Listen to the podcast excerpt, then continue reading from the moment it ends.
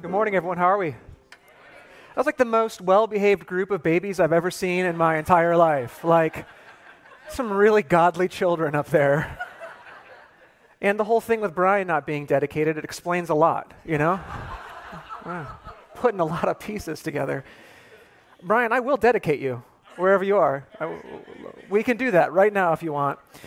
Morning, everyone. My name is Ryan. I'm the lead pastor here at Arbor. For those that are new or visiting, families that are here to witness, friends, grandchildren get dedicated today, thank you so much for joining us. Uh, as you can tell, it is Christmas time here at Arbor with all of the decorations and whatnot. And we are in the middle of a series called The Ever-Present God. And in this series, we are journeying through through the not-so-fun things about life, the, the hardships, the anxieties, uh, the difficulties, the pains of life. And we are looking at, and in a sense, reminding ourselves of the reality that through all of those circumstances and situations, Jesus is with us through it all. He's with us every step of the way. Last week, we looked at a couple verses in Psalm eighty-four, and we were reminded of this comforting truth for those who weren't there last week. This is what we learned. While we may marvel at God on the mountaintops, we venture toward intimacy with him in the valleys. So we, we might marvel at God on the mountaintops, and for most of us, man, we love being on the mountaintop, right? If, if you've ever been on a hike and you get to the end, and it's like with the view, you're like, I did it. And there's success, and there's relief, and there's beauty. And for those of us that are followers of Jesus, when we have these mountaintop seasons in our lives, it's oftentimes quite easy to experience the presence of God during those mountaintop seasons, isn't it? But but no one really likes being in the valleys. No one likes being in the middle of where it's difficult and it's hard and it's painful, and it's in the midst of those valleys that we oftentimes find ourselves asking these questions like, God, how much longer am I going to have to walk in this valley? Where are you? What are you doing in this season?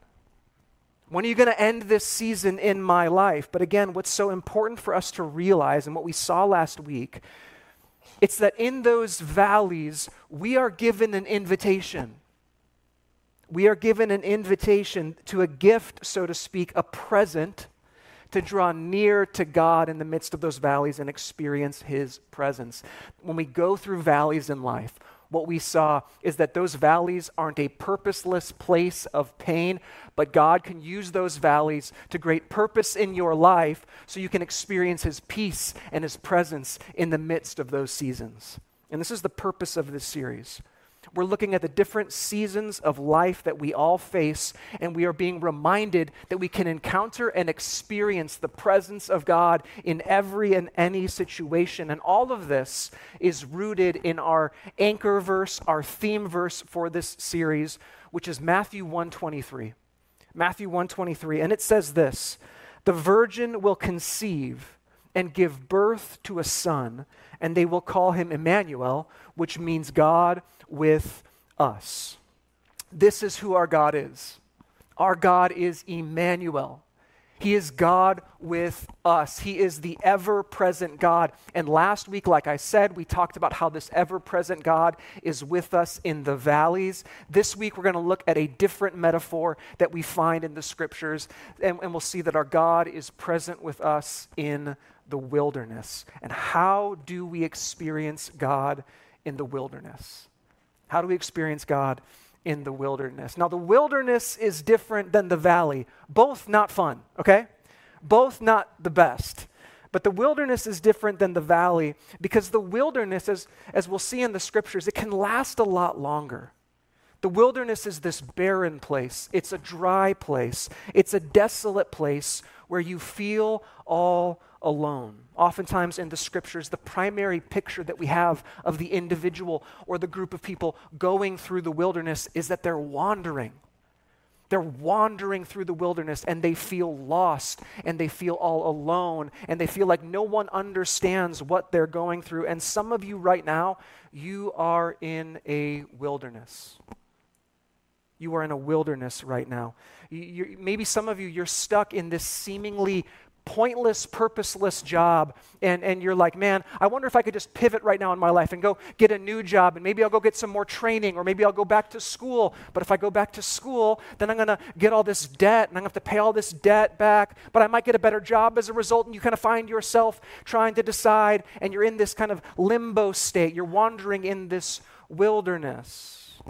Some of you, maybe you're renting a place right now, and you're thinking and toying with the idea of like, maybe I should buy a house, but because you live in Seattle, nothing's affordable and all the rates are through the roof, and you're like, if I wanted to afford something, then I'd have to move out of this area and I'd have to leave my community. And so you're kind of wandering in this wilderness. What should I do? Where should I go? And when we're going through seasons like this, we oftentimes feel very alone and lost and disoriented. We feel like no one really understands what it's like for us to go through what we're going through as we go through the wilderness. And you know what I think is really interesting about wilderness seasons is, is that wilderness seasons are often preceded by seasons on a mountaintop. Wandering in the wilderness oftentimes follows moments on the mountaintop. Have you ever noticed this in life? We, we see this in the life of Christ. We see this in Jesus' life. He had this mountaintop experience with his heavenly Father. He, he was baptized by John the Baptist, and when he came up out of that water, he heard his heavenly Father with his audible voice just affirm him and say, "This is my Son whom I love. With him I am well pleased." That is a mountaintop experience if I've ever seen one. But immediately following this encounter with the most holy God, the next verse says, immediately Jesus was driven into the wilderness to be tempted for forty days. Mountaintop followed by the wilderness. Now, this might be your experience right now. You're going through life, and life was, was going great, uh, but, but, but then you found out someone wasn't being honest with you. You thought your spouse was being faithful to you, and, and you find out that they, they weren't, and so now you find yourself wandering in the wilderness. Life was going well. You were able to pay all your bills. You had this job, but then you lost the job, and now you find yourself stuck in this season of debt, and you are trying and trying and trying to get out of this season, but regardless of how hard you try, it doesn't seem to get any better. Your best doesn't seem to be good enough, and you try and you try to bring people alongside with you. And you try to tell them how you feel in this season of wandering. And, and no one seems to understand. You feel alone. You're spiritually empty. You're feeling desperate in the wilderness. And so what I want to do today is I just, I want to share one truth with all of you today that I hope uh, encourages you and gives you strength, not just today, but in the weeks and months to come. And that truth is this. In the wilderness, listen, my greatest need turns into a gift when it drives me to depend on God. My greatest need, your greatest need, regardless of how hard it might be, can become a gift in your life when it drives you to this dependence on God. And we're going to see that in our story today in the Old Testament in First Kings nineteen. So if you have your Bibles, you can go ahead and get those out and turn to First Kings nineteen. We are going to be looking at, at a story of, of this guy named Elijah, and he was a prophet. And what we're going to see is that that God used this man in incredible ways. In fact, he, he used him quite literally on a mountaintop, Mount Carmel to be exact. But immediately following this miraculous mountaintop moment, this experience, he goes into the wilderness, and he's desperate, and he's alone, and he's depressed, and he's like, God, how are we going to get out of this? Now, before I jump into First Kings nineteen, I want to give you a little context on the situation. In Israel at the time, when Elijah is this prophet, there is this wicked king named Ahab, and he's got this wicked wife named Jezebel, okay? And these are the leaders and rulers of Israel at the time, and, and they, they are just causing a ruckus in Israel, and Elijah is this prophet, and he's speaking up and out against them. And, and in First Kings nineteen, verse two, what we're going to see is, is Jezebel was talking to Ahab, and, and she was like, this Elijah guy has to go.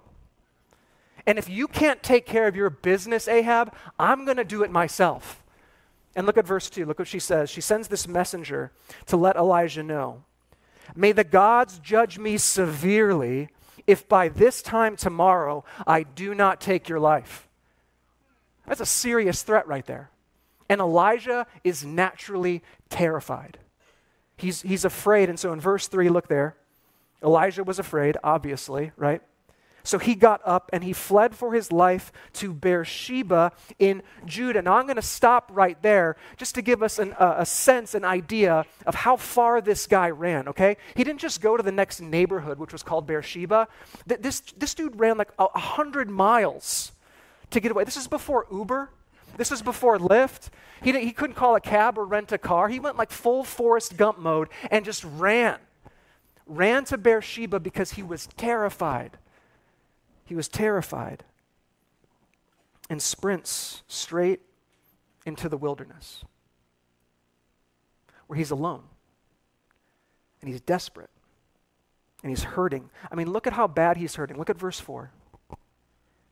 He went and sat down under a shrub and asked the Lord to take his life.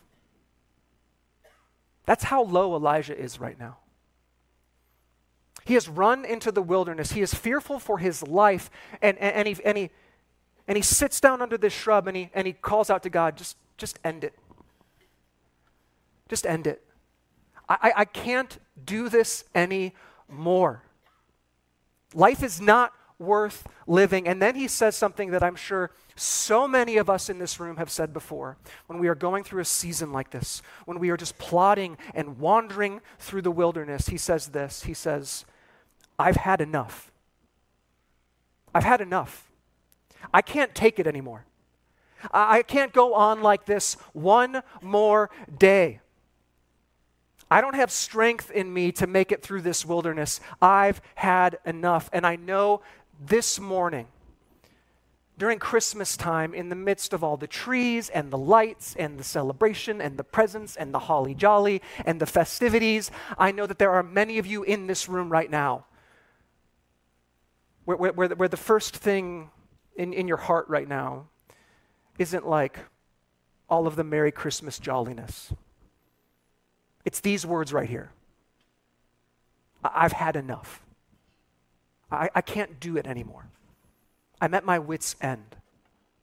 And, and you've been plodding through this wilderness. This is where Elijah's at. He can't take it anymore. But like I said, these wilderness experiences oftentimes are followed by these like mountaintop moments. And Elijah's life is, is one of these lives that, that is just marked by mountaintop moment after mountaintop moment where he has seen the provision and the power and the presence of God time and time again. Uh, one, one time in Elijah's life, he stood up to the king and he was like, "King, there's going to be a drought." And you know what? There was a drought. And King Ahab chased after him, and Elijah had to go into hiding for three years. But God protected Elijah, and in the story, God fed Elijah with these ravens from heaven. This incredible miracle. Then after that, God used Elijah to raise this young boy from the dead. Then after that, God used Elijah on like this mountaintop where like he called fire down from heaven to consume this altar as he was confronting eight hundred fifty false prophets of Baal all by himself. And he calls the fire down from heaven, and the fire comes down from heaven, and then it destroys all the prophets. Then Elijah sees a little tiny cloud in the distance. Looks like a hand, at least that's what it says in the scripture. And Elijah had faith to believe that God was going to bring rain through that cloud. And so he prophesied and prayed for rain. And you know what happened? God brought rain. Elijah's life was one marked by experiencing the provision of God, the power of God, the presence of God. Time and time again, he saw it. But, but at this point in Elijah's life, even after all of those mountaintop experiences, even after seeing the faithfulness of God all his life, this is where he's at. Enough was enough. He had reached his limit, and he says, I- I've had enough. And again, I know there are some of you here that are at this point. I- I've had enough. I, I can't do it. You're exhausted. You're overwhelmed. You're like, I'm doing the best that I can, and it just feels like the best I can do is not enough. Is that you today? Is that you? I hear this a lot when I talk to so many of you. How are you doing? You share these things about your life. And then inevitably what I end up hearing a lot of the time is, I'm tired. I'm just so tired right now. Is that you? You're just tired. You feel like you're wandering. You're stuck in this wilderness. Um, just to comfort you, a quick search of the internet would would, would give you peace to know you're not alone. There are many of uh, many people in your situation. In fact, in a recent survey, October of twenty twenty-two, there was this dramatic rise in feeling burnt out. And, and just so that we're clear, the, the feeling of being burnt out is this. It is the state of emotional, physical, and mental exhaustion caused by excessive and prolonged stress. In other words, what it's like being a Seahawks fan th- for the last month, okay? That's the idea. Got that in there. Great. Awesome. Okay. Rose forty percent in just one quarter. I, th- they're going to beat the forty-niners, okay? Trust me. One o'clock, all right? This feeling of being burnt out rose forty percent globally in one quarter. The most significant rise in American office workers, where forty-three percent of all employees reported feeling burnt out, exhausted, or at the end of their rope. Is that where you're at? Just exhausted, worn out? You would say, I- I've been in the wilderness too long. I-, I just, I can't do this anymore. I've had enough. I need a vacation. I need some days off. I need some good sleep. I need a break. Hear this. There's this Christian psychologist. His name is Doctor Henry Cloud. And he said that for most people, like for most of us in this room, that we are actually misdiagnosing our challenge. We're misdiagnosing what burns us out in the midst of the wilderness. And he says this, listen to this. Most people are not simply physically tired and exhausted. Because if you were physically tired, you could just take a nap and that would solve your problem. You're not in need of physical rest as much as you are in need of spiritual replenishment. I hope this resonates with some of you. Now, I know some of you are like, no, I just, I really need a nap, okay? I really need a break. And listen, I get that. Not, not going to discount, discredit this need for actual rest and food and sleep, which we're going to see is very important in just a moment. But perhaps in addition to that, and more importantly than that, what you really need is not just a nap, is not just a Snickers bar to keep you from being grumpy right now. Perhaps what you really need is spiritual replenishment. Perhaps what you really need is an encounter with the Most High God. Perhaps what you really need is to slow down and, like we saw last week, dig a well and stop and await the presence of God to meet you in that feeling of exhaustion and hopelessness and despair and desperation. Again, this is the state that Elijah's in. He's not just physically exhausted, although I'm sure he's wiped out after running one hundred miles. He's also spiritually depleted. Now look at what God does, though, here. God, God doesn't give him a book to read so that he can figure out how to make more margin in his life. God doesn't preach a sermon to him so he feels convicted about how he's overextended himself over these last few years and he needs to take a breather. No, no, God doesn't do any of those things. God meets him exactly where he's at. And look at verse five. He, that's Elijah here, stretched out and fell asleep under the shrub. And then suddenly an angelic messenger touched him and said, get up and eat. And so listen, sometimes what you need is a nap and a sandwich, okay? Th- that's sometimes the most spiritual thing you can do. Take a nap, eat a sandwich. And then look what Elijah sees here in verse six. He looked and right there by his head was a cake baking on hot coals and a jug of water. And he ate and he drank and he slept some more. God meets him right here where he's at in his physical exhaustion. Bakes a cake for him, has water for him, and he goes back to bed. But look at verse seven. The angel of the Lord came back again.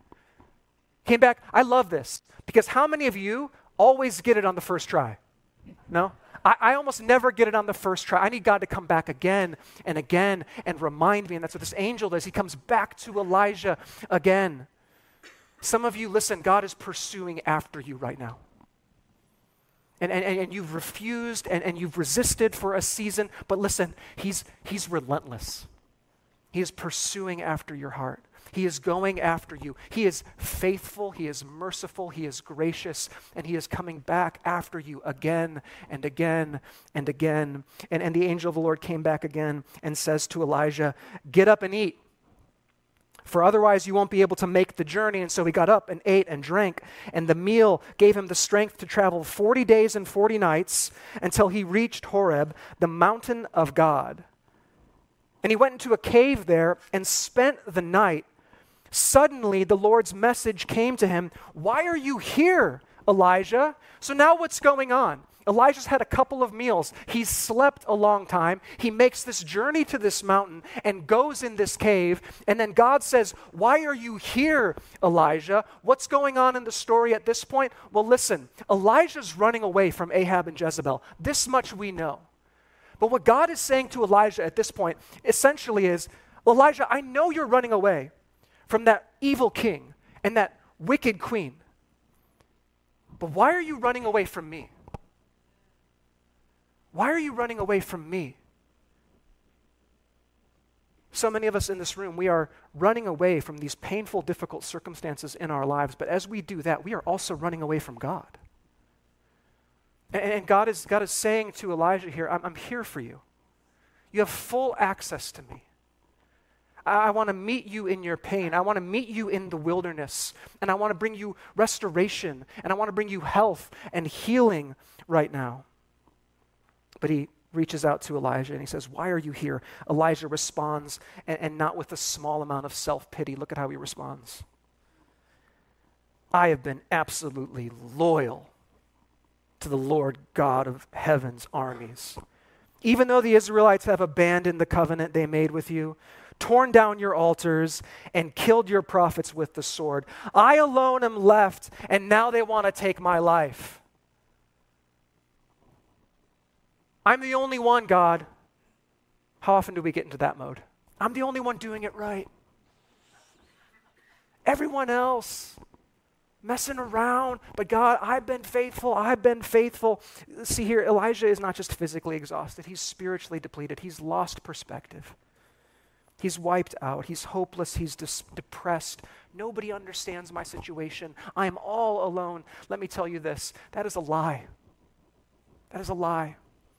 And that's how you feel right now in your situation. Let me just lovingly tell you that's not true. You are not alone. You are not alone. God is with you.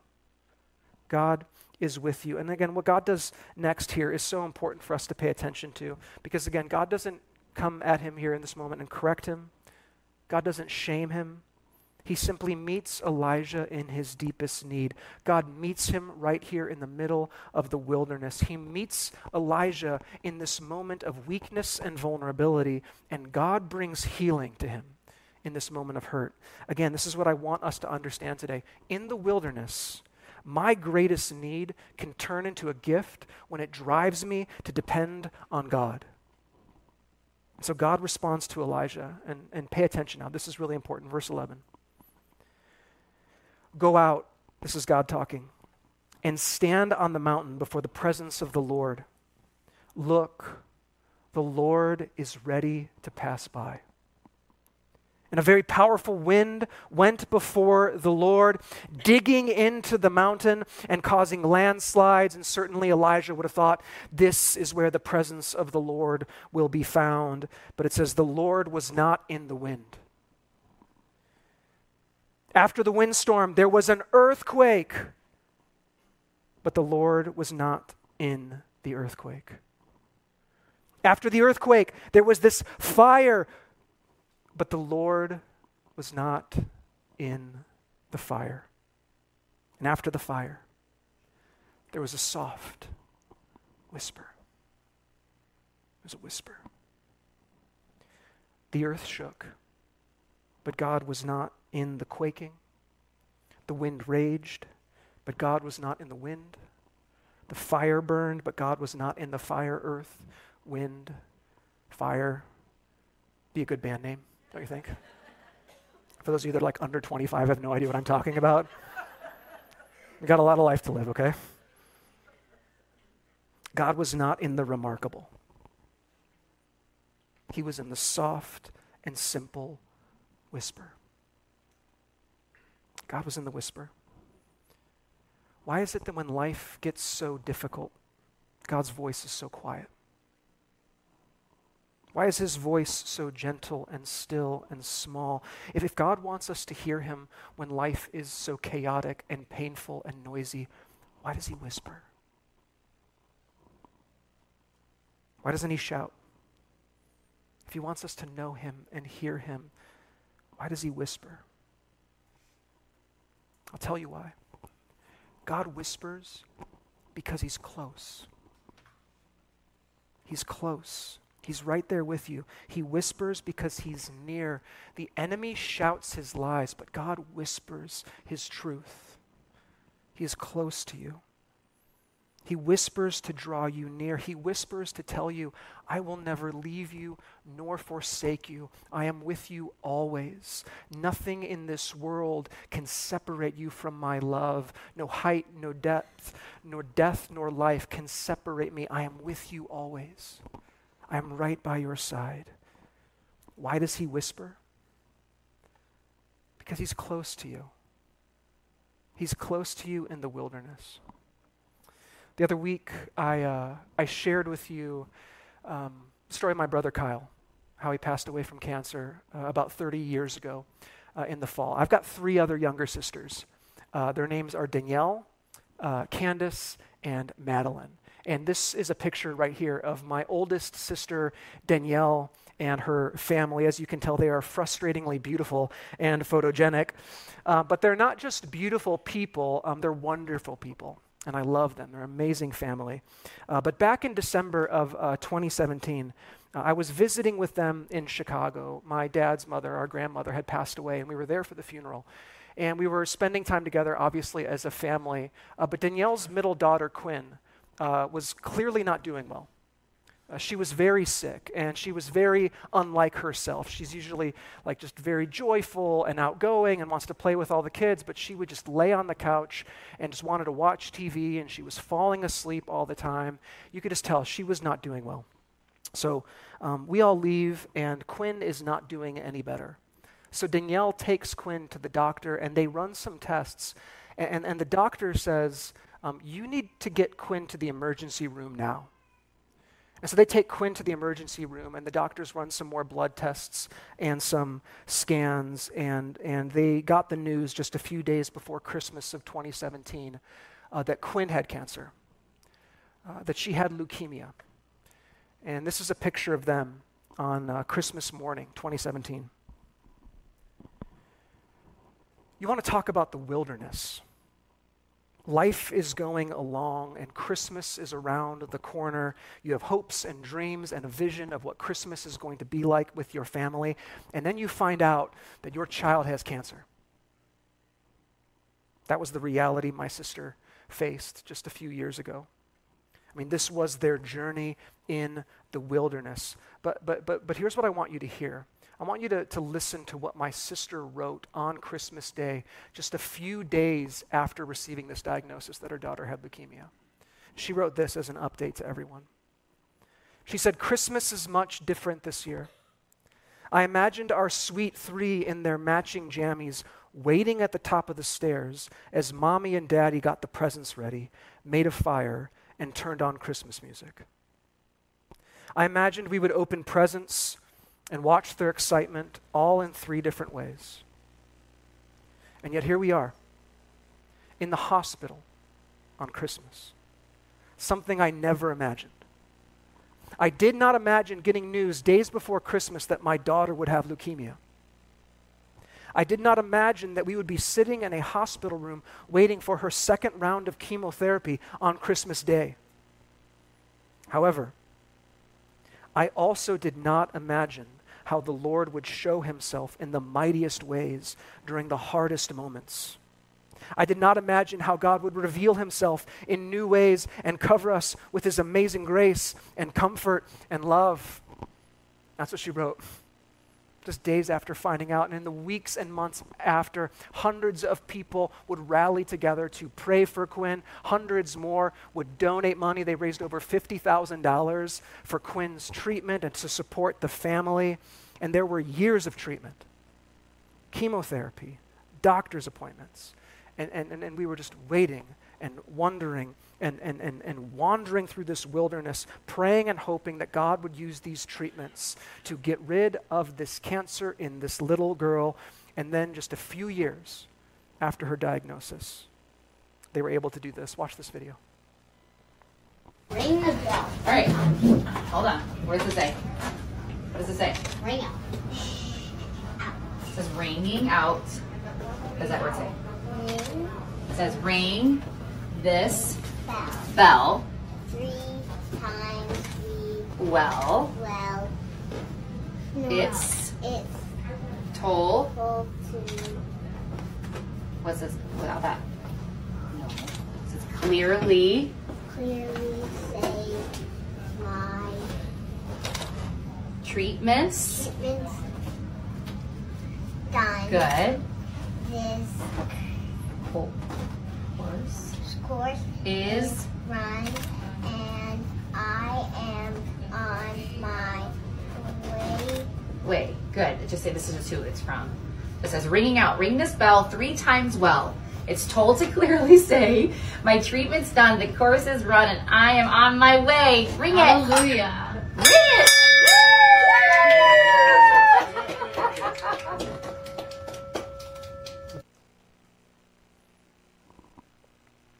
To this day, Quinn is cancer-free.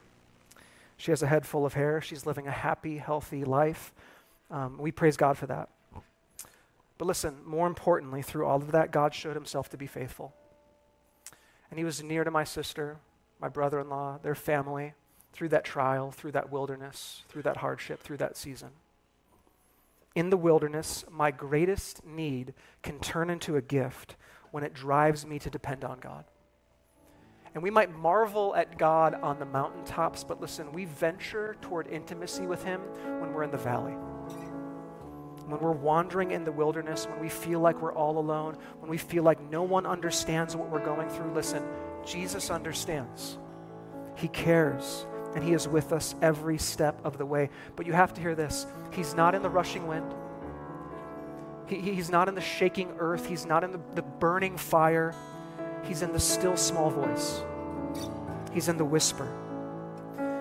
And if you can just find time in your life to stop amidst the chaos, and like we learned last week, just dig a well and wait for God's presence, that's where he will meet you. He will meet you there. Why? Because who is our God? The virgin will conceive and give birth to a son, and they will call him Emmanuel, which means God with us. This is who our God is. He is Emmanuel. He is God with us. He is the ever-present God. Why does he whisper in these moments where it seems so chaotic and noisy? He whispers because he's close. He's near to you. He's nearby. Would you stand with me as I pray?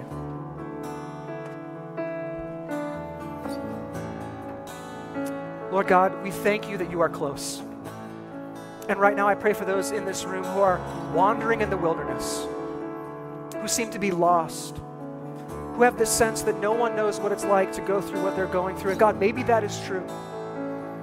But Lord, I pray first of all that you would meet with them this morning, that your presence would overwhelm them. God, we lean into your promise again, that if we draw near to you, you will draw near to us. And so, God, I pray for those that are hurting, walking in the wilderness. And, Lord, I also pray that, that, that our church, those around them, Lord, that they would be able to find community. God, we are your body. The answer to our prayers in the midst of the wilderness, oftentimes they're just standing all around us. Lord, would you help us to step up and stand up to meet the needs of others who are walking through the wilderness, God? Lord, we thank you that you are with us always. We thank you for becoming like us, living the life we couldn't live, dying the death we deserve, rising again, conquering sin and death. We celebrate that, Jesus, and we await your coming again. We cannot wait to be reunited with you. We pray all this in Jesus' name.